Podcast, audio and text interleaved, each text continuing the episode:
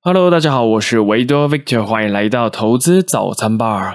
那最近呢，台湾呢其实发生了蛮多不好的事情呢。那除了防疫破洞、疫情升温呢，本土案例呢也突破了一百这个数字啊。那台股呢也是整个大崩跌啊，两天一度跌掉了将近两千点，甚至还创下了史上最大的跌幅，也就是八点五五趴。那也是因为这个样子呢，很多人就从股市毕业。那违约交割的记录呢，也是从二零一九年二月以来同。统计是最高的数字哦。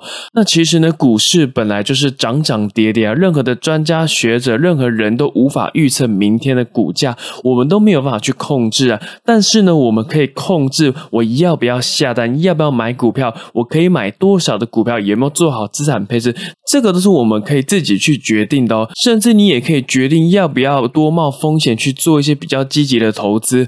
那大多数在股市毕业的人呢，都是做了太多超出自己能力。范围的事情，比如说呢，杠杆开太大，那讲白话一点，就是你去借钱做投资，这是一件非常非常非常危险的事情呢。我一直在强调，你有多少钱就做多少事情，千万不要太贪心呐。可是呢，人性就是会有贪婪、恐惧以及嫉妒的一面呐。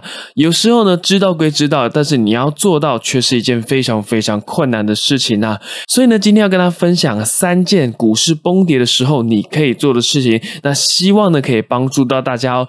首先呢，第一件事情呢，就是你要关掉所有的新闻媒体，并且保持冷静。我知道呢，这件事情你要做到是非常非常非常的困难，因为我们现在处在一个资讯爆炸的时代，随便一个手机的通知，你就会知道，甚至是最近几秒钟发生了什么事情呢？这当然是有好有坏，尤其是最近疫情升温嘛，所以大家更会关注这类的新闻。但是呢，用在投资股市上面呢，就不是好的事情哦。呃，为什么呢？就像我之前有提到啊，看新闻媒体买卖股票，这个才是会让你输钱的原因啊。股市下跌崩盘啊，说穿了就是卖的人远超越买的人。但是呢，新闻媒体呢就会找很多看起来非常合理的事件来说明，诶，为什么股价今天会跌呢？其实股价下跌通常都不是什么好消息，所以这些事件也肯定不是好的，一定要是坏的比较多。甚至因为疫情变严重了，也可以变成是股市下跌的帮凶啊！你看到这些新闻消息呢，你只会更慌张、更担心、更害怕，你不会学到任何的东西啊！新闻媒体呢只会让你更恐慌啊！所以呢，你就果断的关掉这些。讯息吧，我知道难度很大，但是呢，这对你的投资来讲是有很大很大的帮助啊！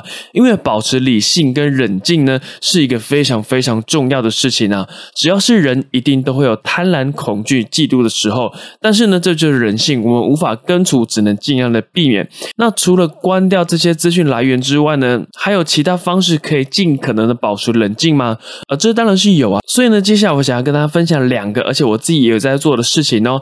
第一个就是呢，你可以去做一些跟投资无关，但是自己有兴趣的事情。我觉得这个是蛮重要的，这个也算是转移注意力的一种。啊，每一个人的兴趣都不一样，但是你要注意，这个兴趣要是好的兴趣会比较好一点呢。你可以去做运动啊，虽然现在去健身房运动可能不太好，因为疫情的关系嘛。那你可以在家运动啊，顺便可以让自己身体更健康，增强你的免疫力啊。那我个人除了运动之外呢，我也会玩玩音乐，听听歌，唱唱歌啊等等之类的东西啊。总之呢，就是做一些跟投资不。相干的事情让你转移注意力，那再来就是我每一天都会去做冥想啊。大家听到冥想，你不要觉得这是什么宗教仪式啊、怪力乱神啊等等的之类的。其实呢，有很多的科学研究已经证实，冥想对大脑的健康是非常非常的有帮助，甚至它也被用来是治疗很多精神上的疾病，而且成效也都是非常好的啊。如果你有兴趣的朋友呢，未来我可能也会多讲一些冥想相关的内容啊。那我觉得冥想最大的好处啊，是可以让我知道我当下的情绪，我当下的状态是什么，心情是平静的还。是复杂的，我觉得这个是很重要的，因为我们有时候人呢，往往会不知道自己已经受到了影响，甚至呢，我们有时候就会莫名的不开心。那当你处于这样一个不好的状态的时候，你做出来的投资决定一定都是比较不理性的。所以我觉得冥想可以帮助我体认到我当下的状态。当我意识到我目前的状态，我才有办法去做一些调整。所以我觉得冥想这件事情，你们也可以去尝试一下。那再来第二个股市下跌，你可以做的事情就是呢，你可以去检视一下你手上的持股清单，确认一下你当时买进的理由有没有改变啊？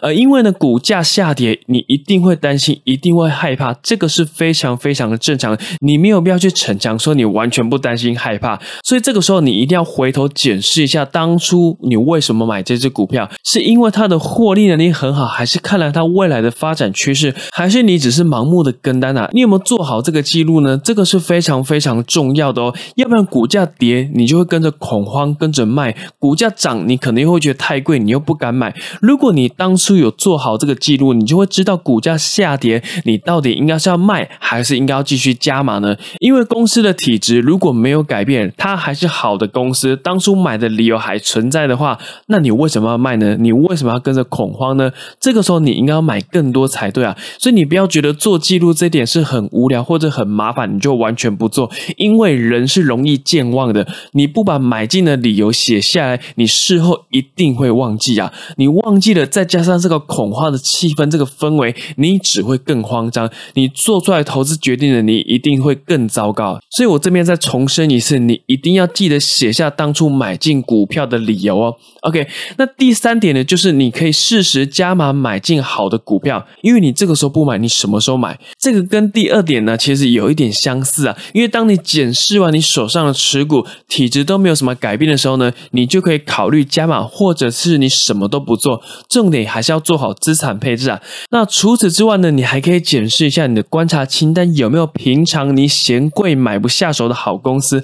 当股市下跌的时候，你就可以用更好的价格去买了。就像你用优惠的价格去购物一样啊。不然为什么我们总是挑百货公司周年庆的时候去大买特买？所以不管是股灾呀、崩盘啊、大跌啊等等等，你都可以想象成是周年庆的感觉啊。当股市在优惠、在特价，甚至跳楼大拍卖的时候呢，如果你手上有足够的现金，有充足的现金，这个时候你就可以适时的进场去买更多。那当然你也不要失心疯的买啊，你也是要做好分散风险，更不要有买到最低点的心态哦，因为我们永远猜不到最低。你耐心要用对地方啊！当好的公司出现合理的价格的时候呢，这个时候你就勇敢的买下去啊！但是你不要一次的买死，你可以分批的进场，千万不要什么都不做。你错过了好的机会，这个才是最可惜的事情呐！